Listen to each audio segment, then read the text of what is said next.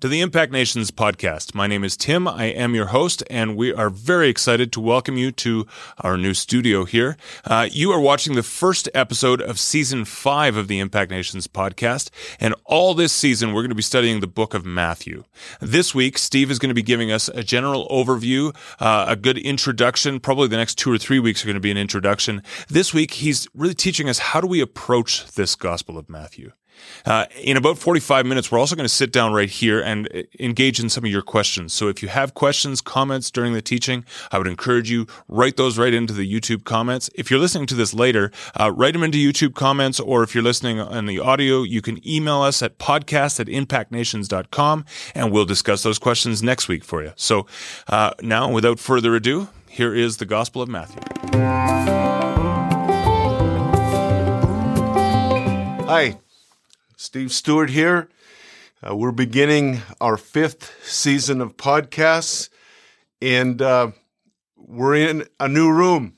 I, I'm looking around. I don't see my New Mexico picture behind me. I don't have the little tripod with the phone. We we actually have a, a better setup now, and uh, this is our first one. So we're kind of learning as we go. But I'm delighted, delighted to be with you. I have been looking forward to this moment uh, for many weeks. Um, we're going to teach for the next few months on the Gospel of Matthew. And uh, why do I want to do that now? It's because we're in a time of great turmoil. Uh, there's there's division in our society that I have never in my lifetime uh, witnessed before. Uh, political, uh, racial, economic. We've on top of that we've got this global pandemic, and it's it's collided into this perfect storm.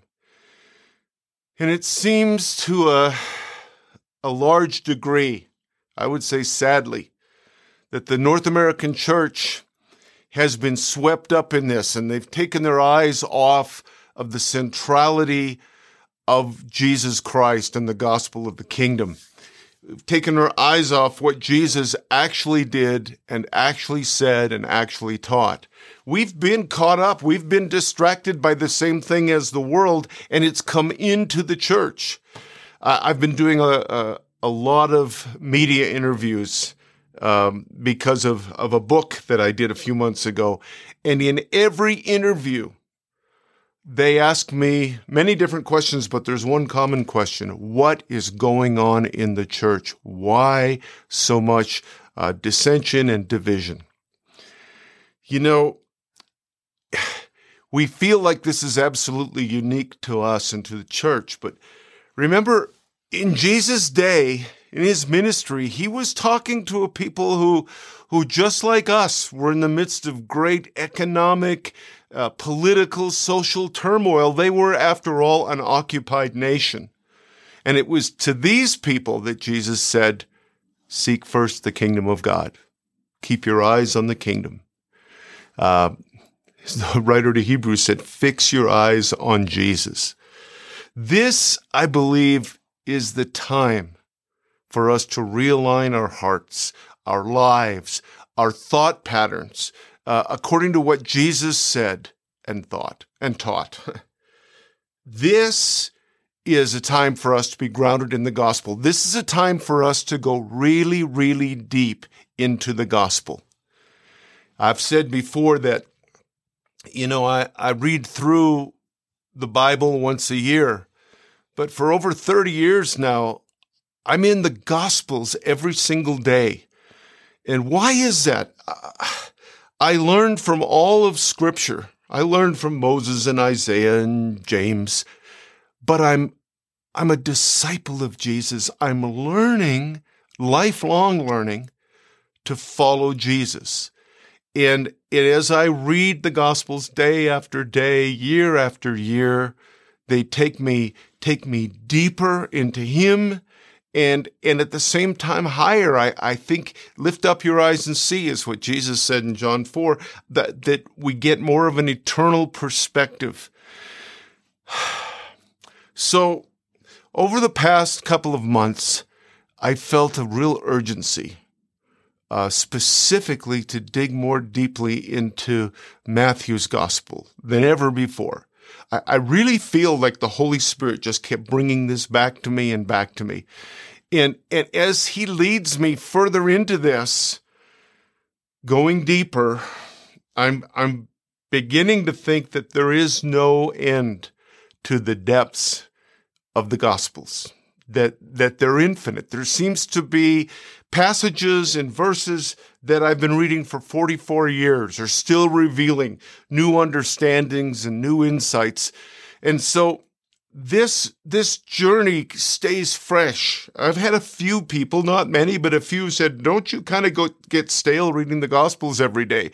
Well, if I was just reading them in the power of my own reasoning, I think surely I would have years ago. But the Spirit of God breathes upon them. And I believe as we go deeper and deeper into the Gospels, they reveal not only more about Jesus, but more about the Trinity. The early church fathers, and uh, I am drawn so much from them over the last four or five years, especially. But they believed that the richness in the scripture was inexhaustible. That, that every verse, every passage had multiple meanings. And uh, these meanings build one upon the other. In other words, they saw a three dimensional, not a two dimensional scripture. So that's why I feel like we need to press into the Gospels right now. But why particularly Matthew, after all? There's four of them.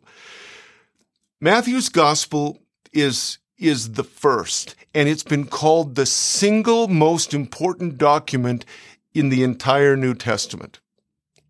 For the first three centuries of the church, Matthew was the most highly revered and most quoted gospel of all. It was taught to every new believer as a as a catechism, as a as a manual for life, as a as a follower of the Jesus way. And you know, without exception, we've got it in our Bible, Matthew, Mark, Luke, John, without exception, going back to the earliest days, Matthew was always first in in the order of what's called the canon. Matthew is really interesting because it's a bridge uh, to the Old Testament. It uh, Matthew purposely talks about fulfillment of Old Testament prophecy through the whole book. 16 times he specifically says he'll, he'll say something that happened or something that Jesus did, and then he'll say that it might be fulfilled that which was spoken. There's 54 direct Old Testament quotations. Matthew is telling us that all of salvation history culminates in the person of Jesus Christ. Matthew is the, is the fullest, the most systematic account of the birth and the life and the teaching and the death and the resurrection of Jesus. It's interesting because he uses so many terms, but Matthew specifically records Jesus as Messiah, as the Son of God, as the Son of David, as the son of Abraham, in that order, by the way, and we'll get into why in a couple of weeks, as the Son of Man and supremely as God. Matthew's often referred to as the most uh, Jewish go- of the Gospels. It, it is the Jewish Gospel. But as I've studied it, I think this is somewhat misleading. Uh, because along the way, all the way through the gospel, Matthew's laying a pattern. Uh, it begins with the, the record of Jesus' Gentile descendants, and we'll look at that in a couple of weeks. It's fascinating. Um, it says that in chapter four that that Jesus comes from Galilee of the Gentiles. Again, we're going to see next week that, or in two weeks, the incredible difference and, and significance of the geography, why, why Galilee and Jerusalem in particular are so different. So it begins with Galilee of the Gentiles. Jesus says that people are going to come from all around the world while the Jews will still choose to be rejected. Uh, Matthew 8, 11 says this, I tell you, many will come from east and west and will eat with Abraham and Isaac and Jacob in the kingdom of heaven. We see uh, episodes, we see a Canaanite woman is commended for her faith in contrast to the Jewish leaders. You see, ultimately, Matthew moves from the very ethnocentric faith of the Old Testament that God's purpose is, is all about and confined to Israel. It moves us from that starting point into a Christocentric faith that embraces the whole world.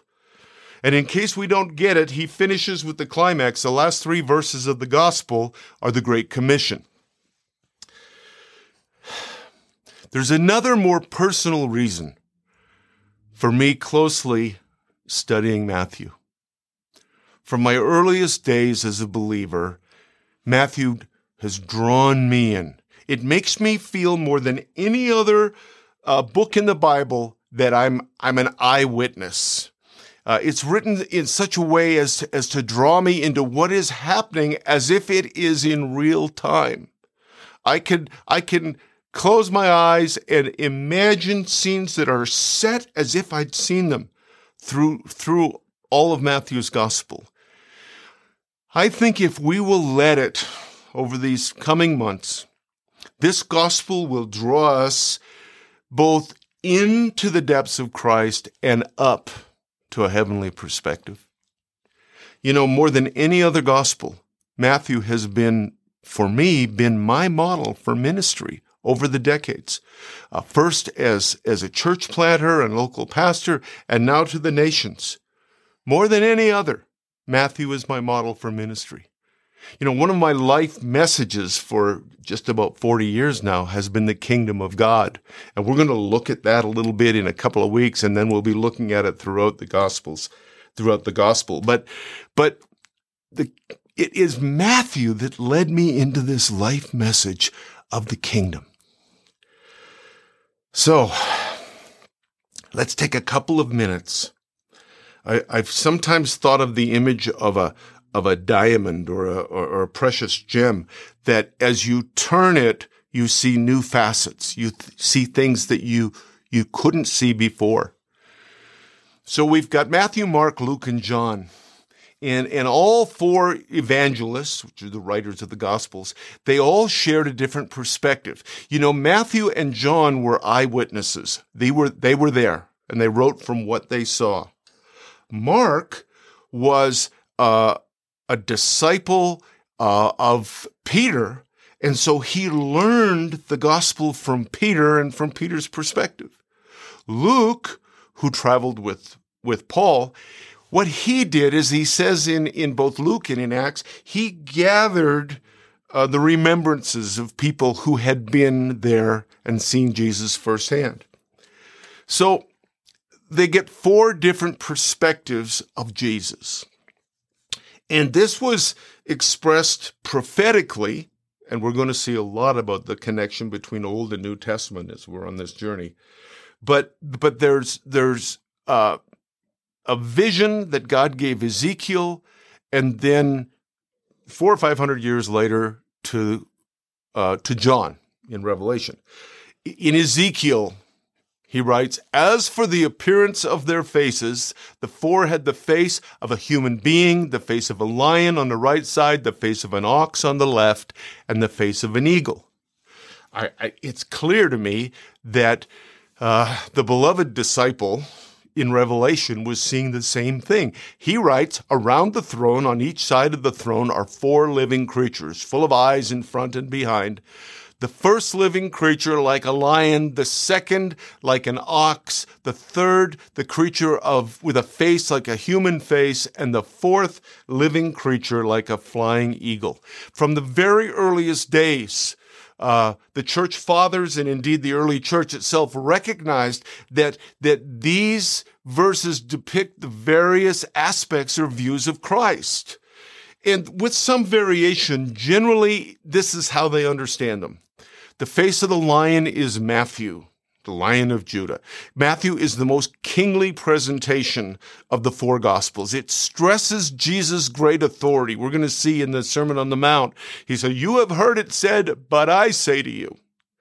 The second, the ox is, is Mark. And I really think this is clear to me because Mark stresses Jesus actively serving and ministering, there's a lot less teaching. There's more miracles. It's interesting. 41 times Mark writes the word and immediately. So there's a, there's this serving activity. The third, uh, like a man is Luke. Luke is the most, the most universal, the most social of the Gospels. Read what's called the Magnificat, Luke chapter 1, um, starting at, I think, verse 46. Uh, you'll see this incredible uh, passion for, for society. And the fourth, like an eagle, of course, is John. John, written more than anything from a, an eternal perspective. Uh, in the beginning was the Word, and the Word was with God, and the Word was God. From the very beginning, the church has seen the differences in the details of their accounts, because if we're honest, there's differences. But they haven't seen them as a deterrent or a distraction, but as an enhancement. The early church insisted that the Bible speaks with a single voice. And we're going to look a little bit into that a few times over the next few weeks as to how that's so different from how, by and large, things have been presented to us. Any inconsistencies between their accounts were an invitation to probe deeper, to probe beneath the surface of the words and to penetrate the, the spiritual reality of the text. Now, as I have read uh, a lot the last couple of months in preparation for this, um, I have been particularly impacted by one of the church fathers, John Chrysostom, who was uh, ministering uh, late in the 300s. He, he died, I think, in 407. And I'm going to quote him a few times over the next couple of minutes because he insisted that the discrepancies added to the authenticity of the gospel itself. It reflects the difference of the writers. We all have had many times in our lives where we've heard more than one person give an account of a particular event or even a church service or a car accident, and there's discrepancies. That adds authenticity, he says. Uh, but he insists Chrysostom that, that all the Gospels agree on what is really important. So let me quote him. He says, This is what they agree on that Christ became man, that he wrought miracles, that he was crucified, that he was buried, that he rose again, that he ascended, that he will judge, that he hath brought in a law not contrary to the Old Testament, that he is a son, that he is only begotten, that he is the same substance with the Father. That's a bit of a mouthful, but it's a wonderful overview of, uh, of the gospel as Chrysostom lays it out. The four gospels uh, are more than historical objective biographies. We read that way. We've been taught to read that way. But but the church fathers insist, and in fact, the church insisted for 1500 years that they are theologically shaped and they're faith based reflections on the meaning of the life of Jesus of Nazareth. Not just a narrative, a biography, but the meaning. Now, there's another aspect that I want to talk about that might be somewhat foreign to some of us. As we go into Matthew's gospel, I want to talk about the holiness of the gospel. You know, we're, we live in a time where, where everything's analytical and we kind of take it apart and, you know, I was I was saying to Tim the other day that one of the church fathers said, not a church father, rather, pardon me, a 20th century writer said that that whereas the church fathers saw the beauty of the whole, over the last 250 years, we've gotten into analyzing and dissecting all the parts. He says it's much like a beautiful mosaic where the tiles are then lifted and just scattered randomly, and suddenly the beauty is gone. I want to talk holistically about this gospel, that it's, it's holy ground. You know, uh, many of our brothers and sisters from more liturgical backgrounds, whether it's Eastern Orthodox or Catholic, Anglican, Lutheran, that in all of those services, and I always kind of appreciate this that that when the gospels are read, everyone stands. It's just a recognition this is this is holy ground. You know, all scripture is inspired. Paul made that clear. But the gospels are a little bit like the pinnacle of uh, Mount Sinai. Uh, the entire mountain was holy. Uh, the people were to stay away from it. Um, but it was the glory of God that came down on the peak, on the pinnacle. And that's where he met with, with Moses. I think the Gospels are like this. I think that it's all holy scripture, but there's something that's like the pinnacle in these Gospels. A key to greater understanding of the gospel is to enter it with a sense of awe. I think that's so important. I think it's so important. We we have been trained largely, especially many of us who've come from a, a more uh, evangelical background, to see the scripture as flat, to see every every scripture is equal. I don't believe that.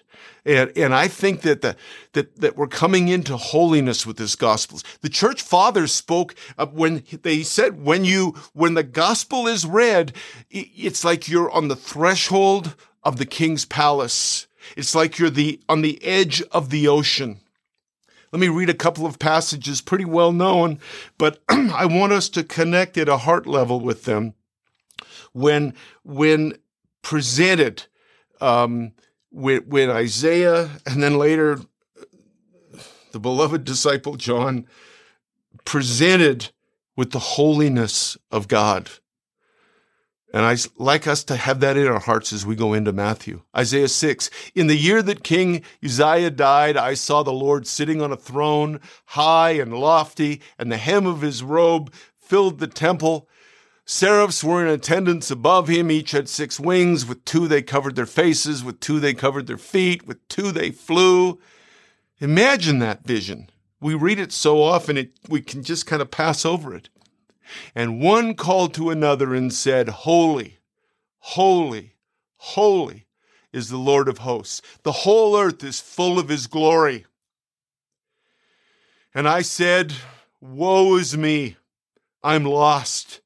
I am a man of unclean lips, and I live among a people of unclean lips, yet my eyes have seen the King, the Lord of hosts.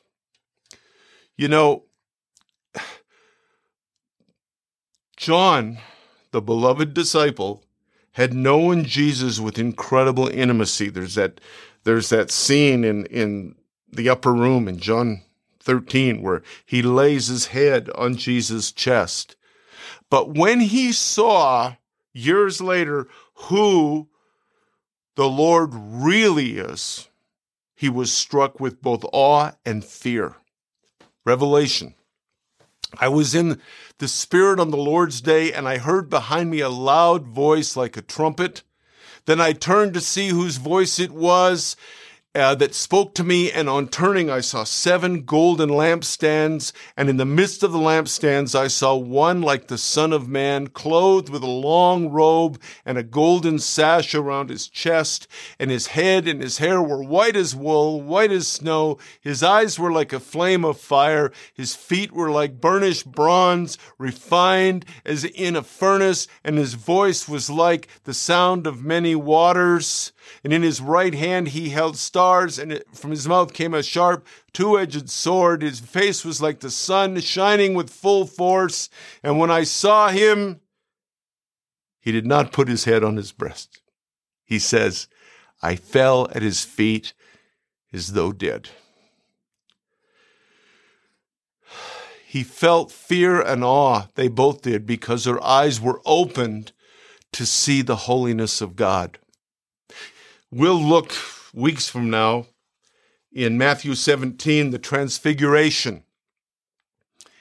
And suddenly they're trying to find words. He, he glowed. He was brighter than, than any launderer could make clothes, it said. And uh, they saw him for who he really is. It's like the veil of his of his humanity was lifted to his eternal true self. And it says they fell on their faces and were greatly afraid.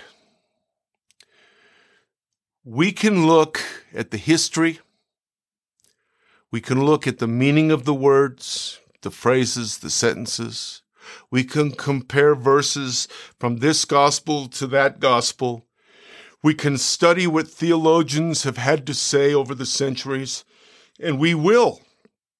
All of this is helpful and important as we study this gospel. But this kind of a study and perception alone will not take us into a place of wonder and of revelation. Back to Chrysostom. He said that our starting point in approaching the gospel is that we are entering into holy ground. And I quote, Yea, for we are on the point of entering into a city, if God will permit, a city of God more precious than gold.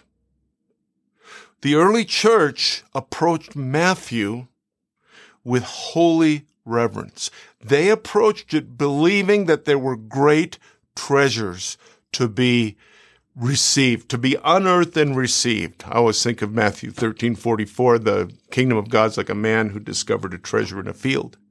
But they believed that those treasures did not come by taking away all the mosaic tiles, but by revelation. Folks, this is a great contrast with the basic assumption of what's called the historical critical method. I'll explain that in a minute. That the Bible can be understood through historical and literary analysis. Chrysostom admonishes the reader, that's you and me, to enter into this gospel with great care, to, and I quote, yield up our hearts to the Spirit.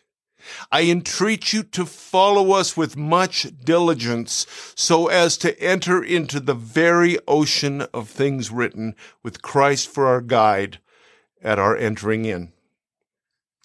The church fathers taught that Matthew must be approached experientially, and by that they meant mystically. We'll explain that too. That through Matthew's perspective, there is an invitation to enter into the deep things of God. I think this is my last Chrysostom quote.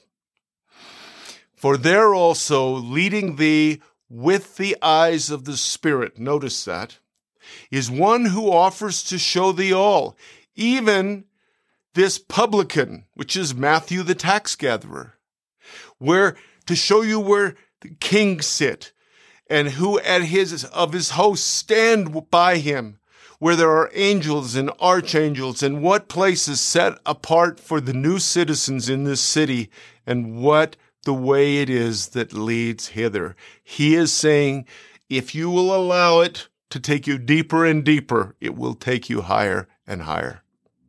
He tells us to enter this journey with a mystical silence. You know, he says, opening up Matthew's gospel is like an audience and there's a buzz and so forth in, in the, in the auditorium. And then there's a quiet hush before the letters of the king are read to the audience. Suddenly there's a great attentiveness and anticipation. The church fathers insisted that these are not Matthew's words, but Christ's. So my hope is that we will see in Matthew's gospel an echo of, of the angel's invitation to John to come up here. Now, I want to talk a little bit about reading the scriptures. We're going to go into this way more in depth next week. We have a, a guest with us, a dear friend of ours, uh, Dr. Bradley Jersak, and he's going to he's going to just open up things at a at a deeper level uh, on how to read the scriptures. But let me begin to get us thinking this way. We live in a society that even as postmoderns is still massively impacted by the worldview of the Enlightenment. Uh, the Enlightenment has saturated our universities for 250 years. The Enlightenment is the lens through which almost all media is presented. For 1500 years, the Bible was understood through a, a transcendent, a, a supernatural paradigm. But the Enlightenment assumed that the only thing that was real, the only thing that could be trusted were the five senses. That if if you couldn't uh, if you couldn't see it, you know the five senses. Uh, that that it was only the material that was real. This is huge for us, folks. It is only the material that is real. And secondly, they said reason could be trusted, but revelation was suspect. By the beginning of the 19th century, this Enlightenment worldview, which came directly out of the Renaissance, this worldview overtook most of biblical interpretation. Uh, it's known as the historical critical method. We'll probably refer to that a few times in the coming weeks. And, and, and so the Enlightenment worldview began to saturate biblical interpretation. The historical critical method of reading and studying the Bible is it led to a reading of the scripture that had a single correct meaning. If we study enough the history and the literary aspects, we can know the correct meaning. And what that led to was a very flat, two dimensional reading of the Bible. Now, influenced uh, by the Enlightenment, this view of Scripture excluded and excludes in many cases the supernatural. They just ignored it because again, it isn't from re- reason, but revelation. And they said, no, no, no, it's got to be reason. And in fact, uh, this view is, I would say, often anti supernatural. So it couldn't deal with the transcendence, with the mystery of the Bible. So it just analyzed the mosaic tiles. It is almost impossible for me to overestimate the influence of the 19th century upon biblical studies right up to our day. We are so used to looking at the Bible through the historical critical context that we forget that the words of the Bible have a life beyond their original setting, their original meaning. Since the beginning of the Christian era, 2,000 years, the fathers, fathers insisted that there were multiple depths of meaning to be found in every verse, in every passage. That, that, to use the analogy of digging for gold, it was there. The early church, part of their reverence, the holiness of Matthew's gospel, was they understood it was so much more than a historical narrative that every part of it, every word, every phrase is a divine chronicle of revelation. Every verse is part of God's intention to disclose his purposes. The church fathers approached each text with the certainty that they were going to find a great deal of revelation in them. Now they didn't they didn't discard study and and in fact they're they're brilliant. If you read if you read the various uh, uh, commentaries homilies they're brilliant. They're brilliant. We often make the mistake folks of thinking that which was in the past is more simple than now. It's much like a teenager who suddenly thinks that they know an awful lot more than their dad. Um, but but they understood they understood history. They knew the documentation, but their paradigm had not been changed by something that would come 1600 years later, the Enlightenment. So, this is in, in sharp contrast, this looking for revelation to how we've had the scriptures presented to us. One of the foremost theologians of the early church was Origen. And he said this the reason for the false beliefs and impious or ignorant uh, assertions about God appears to be nothing else than Scripture not being understood according to its spiritual sense, but taken as regarding the bare letter. He said it again more positively when he wrote, The man who is capable of being taught by searching out and devoting himself to the deep things of God, can receive the spiritual meaning of the words of Scripture and become a partaker of all the doctrines of the Spirit's counsel. As together we study the Gospel of Matthew, we're going to learn how to read the Scriptures in such a way as to find depths of meaning that are waiting there for us. As I said, next week we've got Dr. Bradley Jersak, a, a real friend of this ministry, coming uh, to give us some vital tools for this journey. As we're going to see in more depth, when we read the scriptures well, it's not either or. We are approaching them both literally and spiritually. Now, I've come to this series with a lot of excitement to be honest, I have never in 40 years of teaching spent as much time preparing background information. The, the topic has become more and more and more exciting and bigger and bigger to me. But I'm convinced that we're going to experience together a greater understanding and a greater revelation about Jesus Christ, the Messiah, the one to whom we've given our lives. In this study, I've very intentionally drawn from a wide range of sources um, liturgical, evangelical, Eastern Orthodox, Catholic. I've drawn from the church fathers going all the way back to about 100 AD, right up to contemporary writers.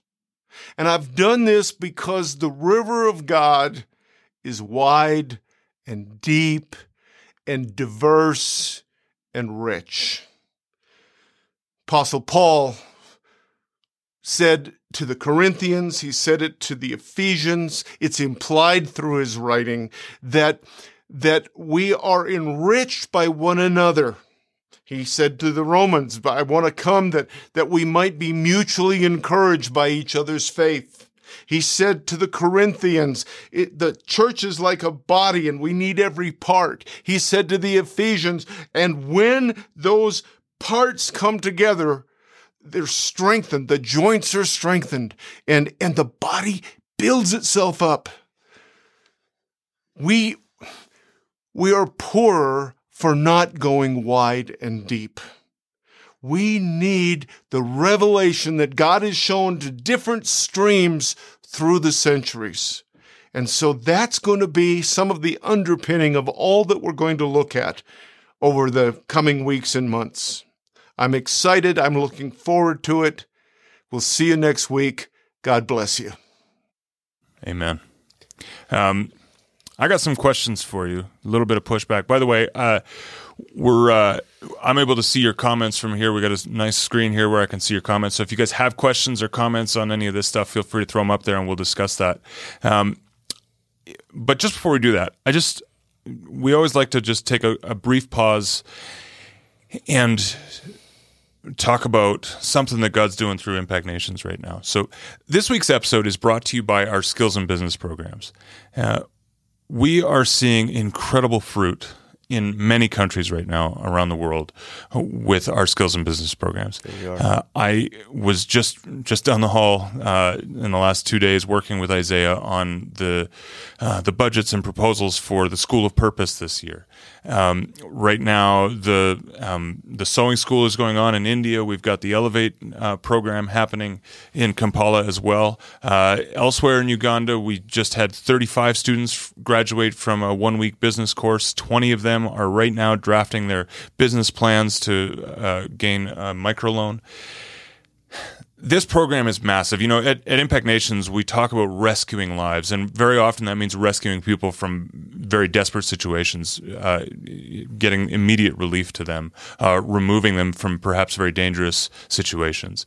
Uh, but the next step is to begin to give them hope for what's next. Uh, we need to rescue them into something. And we're rescuing them into the kingdom of God, which is so much bigger. You always say this the kingdom of God is so much bigger than we realize. And that's something we're telling these, many of them very young people. We've got uh, pregnant girls as young as 13 that we're rescuing from their abusers uh, and bringing them into hope, into a new life in Christ. But part of that means we're giving them the training they're going to need to go and flourish in the world to go and either find employment or start their own business.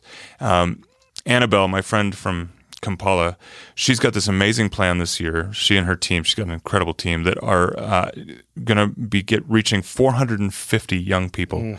uh, in multiple locations around Kampala. 450 in one year are going to receive a message of hope, absolutely, and they're going to receive the practical skills that they need to go and find employment. Uh, they are going to be getting this basic business training, and and one of the things I love about what they're doing this year is they're actually they're going to be teaching the parents too because what we learned over we've been doing this for a while now, and what we've observed is uh, oftentimes the parents, um, because they don't understand these principles, uh, they will take from the these young women that we've trained up to help them to get this business started, and they'll actually take the capital that yeah. they needed and now there's no business anymore. It, you know, maybe the baby needs formula, or something like that. They just don't understand. So by including the parents in this, uh, they can they can really begin to see multi generational change, which is just you awesome. said that just with what Annabelle's doing, and I know we're doing this in lots of places, yeah. uh, 450 yeah. gals. And yeah. when we started with Annabelle on this program, hmm. how many how many was she working with, or were we all working? with? I I believe the very first time we did the School of Purpose, it was for 20 girls. Uh, wow. Uh, and now we're up to 450. 450. Yeah. And they've been able to scale in a lot of different ways. And we'll talk more in, in, other weeks about some of the skills they're learning and how they go about that. But the way they've adapted, uh, believe it or not, COVID actually was uh, a huge catalyst in that expansion. A lot of people were contracting their programs during COVID. Believe it or not, the School of Purpose actually expanded considerably during the during the pandemic um, because it brought a new awareness of a new approach for them. So, um, Look, if you'd like to learn more about the skills and business program at Impact Nations, just head to impactnations.com slash skills. You can read all about it there. There's a number of vocational schools and various programs that we've got listed that you can read about as well. Um, speaking bluntly, this year our budget for the skills and business programs is probably, uh, and we get new creative proposals all the time, so it may creep up from here, but uh, at least eighty thousand dollars for the year of 2021. Uh, so we need your help. Uh, if you would like to partner with Impact Nations, and really you're partnering with people like Annabelle, who just the Lord has given them a mission uh, to rescue lives in incredible ways that will be very long lasting and sustainable. If you'd like to partner with us, head to impactnations.com slash skills. You can give right there. Uh, we would just so appreciate your partnership.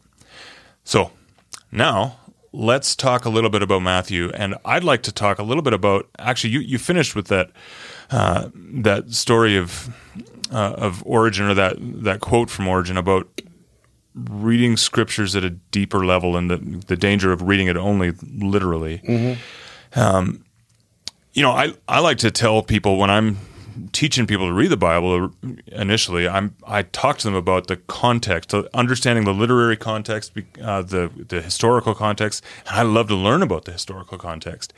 You were talking about the historical critical method. Is that the same thing as simply reading things in context, or is the historical critical method something different, hmm. or does it include that? Okay. First of all, we're going to go a lot deeper into this next week yeah. when Brad comes. But just just to clarify a few things. The uh, you know it's interesting. Elsewhere, Origen said if you only understand the scripture at a literal level, you haven't understood it yet. Yeah, referring to any passage. Um, and so the historical critical method, as I briefly said today, very much came out of the Enlightenment, and by the 19th century, it had come into theology. That that it that the passage could be, as it were, dissected. If they, they looked at something called form criticism, they looked at, at what was the structure, how did it fit uh, with other places, yeah. uh, which isn't as contextual as it sounds. They're trying to find different ways, um, redating, all kinds of things. Um, and and they looked at it. Yeah, the history, uh, form criticism. They they looked at it uh, literary, which is a little bit of my background, as you know, as Yeah. a former English lit and history teacher. But but it's been like I said, it's like they fragmented it, deconstructed it Yeah. and uh, and I think that there's parts of it that are good. But what it does, if it does, if you don't go from the literal, you just stop there. Yeah. The the church fathers taught us to go from that uh, a- literal reading to a moral reading. What does this mean? How does this apply individually to the the church? Because I'm going to talk more my next session on Matthew writing this very much for the church. He was probably part of the church in Antioch. Um, and then, so we've got the literal, we've got the moral, and then we've got what they call the spiritual reading. How does this unlock more of the mystery of Christ? So that's in a real small nutshell. Yeah. You, uh, as you were teaching, you talked about the the transcendent or mystical. Are we are we missing that? Like the is there a you know I talked about historical context or literal context. Is there a mystical context then that that we need to discover? Yeah, there is, and and I'm not going to try to unpack that all right here. That's for but there next is. week and the week after. Uh, you know, I touched on it in in uh, that last book I did the, the on the Beatitudes. Yeah. looking at church fathers who who understood, yeah, what they called a mystical level or a, or a spiritual reading, Yeah. and that has got all kinds of pieces to it. Um, but it's recognizing that there are multiple, multiple levels uh, of meaning that they insisted that the Spirit of God put into. Every part of the Scripture. All right. So here's my pushback.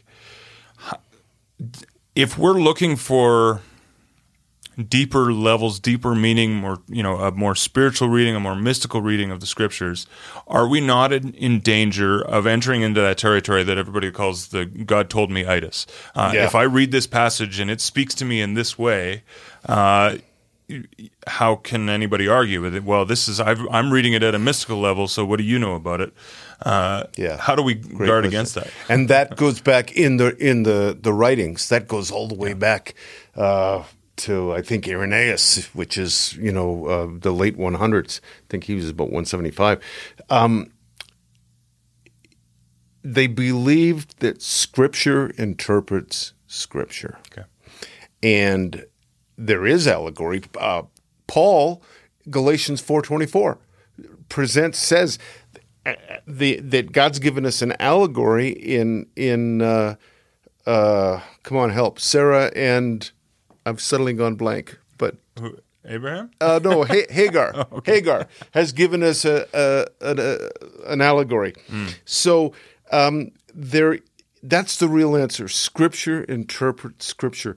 These church fathers, uh, they were not just kind of writing off of mystical experience.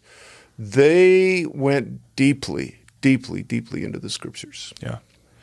If somebody's new to the scriptures, yeah, and this is part of my role is just, just you know discipling people who are fairly new to the Bible. How can we instill this in them from the beginning? What? How do we? Uh, how do we help them to read at that level? As you said, Scripture interprets Scripture. They're new to the Scripture, so they're not going to, you know, they don't even know how to manage the cross references yet. Is is it too early? Do we just let's focus on a literal reading at this point, and we'll get there? No, I think from the beginning, although obviously the the water's shallow for a relatively speaking for a new believer, but I think we take them, and I think you do this with those that you disciple But um, okay, what does this literally mean? What does it mean? You always start there, Yeah. and then to take us into that moral reading, what what does this call you to? Where you know, there's this dynamic tension, this distance between the word and us, and okay, and and the word isn't going to move, so Yeah. it's us. so then, okay, what does this call you to? And then, thirdly, from the beginning, get them to to pray over that word. What is God saying to you about that passage? And uh, that's beyond the moral, you know, I need to love my neighbor, but, Mm-hmm. Yeah. but what's he saying? So, yeah, I would say from the beginning, start that pattern. But and that's where discipleship is so important to to be walking with somebody through that journey because uh, if God starts saying to them, "Well, what this really means is that you need to eat more peanut butter for breakfast," then that's where there's a redirect, and you know, we can, as those who are doing the discipling, can say, "Ah, let me let's turn to this this passage, uh, and let me show you something about what the Scripture has to say about the Scripture." You know, it's interesting. I just thought just now, but as there is a turning uh, for many, many people, many believers, a turning to, again to the Scripture, looking for deeper relationship with the Lord. There's also a rise of uh, spiritual directors, like a spiritual Yeah. mentor, where people can walk with someone to help them on their journey of going deeper. Uh, I listened to two different friends talk about their um, this week their encounters with spiritual directors. I think that's on the rise. Yeah. Uh, and I love what you said it just a few minutes ago in this right here, as you were talking about the rivers wide. And this is a journey we walk together. Uh, investigating the scriptures is never something that should be done alone, uh, but instead with the aid of those who have been, you know, walking through the scripture for 1900 years, as you say. Um, but even those who are walking, you know, walking right now us. and seeing different things. I'm sadly, when I came to Christ, um, it's getting close to 45 years ago. Yeah. I was in a particular stream that mistrusted all other streams. Hmm. We have the greatest revelation, and in, and so instead of being suspect of other streams, we need to celebrate them. Say, "Whoa, you've Hmm. Yeah. got that, and you've got that." Yeah, that's awesome. Huh, this has been really good stuff today. Uh, I think the one last thing I want to touch on, and somebody brought it up in the in the comments there about entering the Gospels with a sense of awe, approaching Yeah. the Gospels with a sense of awe. Uh, do you know if you had to guess what's dulling our senses to the to the scriptures and perhaps specifically to the gospels because I I'm not sure that that is a common experience nowadays to approach them with awe Well, there's probably lots of things. Um, one, I think, again, that historical critical method has led to uh, a flat plane of the scriptures that all are equal, that, you know, we read whatever. You know, we read Obadiah the same as we read the Gospels. So there's that. Secondly, is just, uh, and you and I were talking about this earlier today, is the access we all have. We've got the Bible in our back pocket in probably 40 different translations. You and I know that in in our ministry with Impact Nations, we have we have partners in various countries saying, "Please, can you get us the scriptures?" Uh, we we saw an amazing. I think we could call it a revival of about 1,400 prisoners in the biggest maximum security prison last year. That was interrelated with please get us the Bible. So I think that there's that. And I also think, frankly, and remember, I'm speaking as a as a pastor, former pastor now for many many years. I don't think we teach our people to um, to enter into the Gospels with a sense of awe and holiness. That, for one thing, I believe we should be reading something from the Gospels when we gather. Yeah. Every every week, gather something from the Gospels because, as I said earlier, I mean, they are about the one we are following. Yeah. They're His words, um, and so I think that there's that. I think we also can teach the church a, a bit of a, a sense of reverence. You know, I I like that when I visit or speak at a, an Anglican church, or you know, I preach at Catholic and Anglican and Lutheran and stuff, that when it's time to read the Gospels, they stand. And it isn't religious, it's a reminder we're on holy ground here. yeah So that would be my answer. Yeah, good. Well, there you have it. Thus concludes episode 5 1 of the Impact Nations podcast. I hope you guys are as excited as I am for this this year's season. Really, I, th- I think it's going to go on for quite some time, uh, and I'm I'm really really anticipating some amazing things. I'm looking forward to just reading the Gospel of Matthew in a whole new light. Next week, do come back uh, at three o'clock Mountain Time, uh, Mountain Daylight Time, uh, and we will be having Brad Jersak, Doctor Brad. Yeah. uh, I may just call him Doc the whole time. Uh, He'd love that. yeah. So uh, come back, uh, see us again, uh, engage in the comments. We'd love to hear from you. We're going to have a great chat with uh, Brad, but he's also going to do some teaching. I think is. Oh, is- yeah. yeah. He'll be doing doing some straight up teaching, and then we'll we'll engage in some some discussion after that as well. Um, if you're on YouTube right now, uh, do be sure to hit subscribe if you haven't already. And then once you hit subscribe, a little bell shows up. Hit the bell too, because that'll give you notifications when we do go live. Uh, and you know what? Uh, now that we've got this amazing space, we are uh, going to be going live more often. I think Yeah. sometimes I, m- my office is right next to this one, and sometimes when I get off the phone with a partner and something amazing's happening, I may just quick hop on YouTube live and, and tell you all about it. So uh, do hit the bell so you get those uh, those notifications. Uh, if you're listening to the podcast, awesome. Uh, you uh, subscribe at impactnations.com slash podcast and write in questions. We would love to hear from you guys, even if you just got comments about uh, about the, the show, write to podcast at impactnations.com. We'd love to hear from you.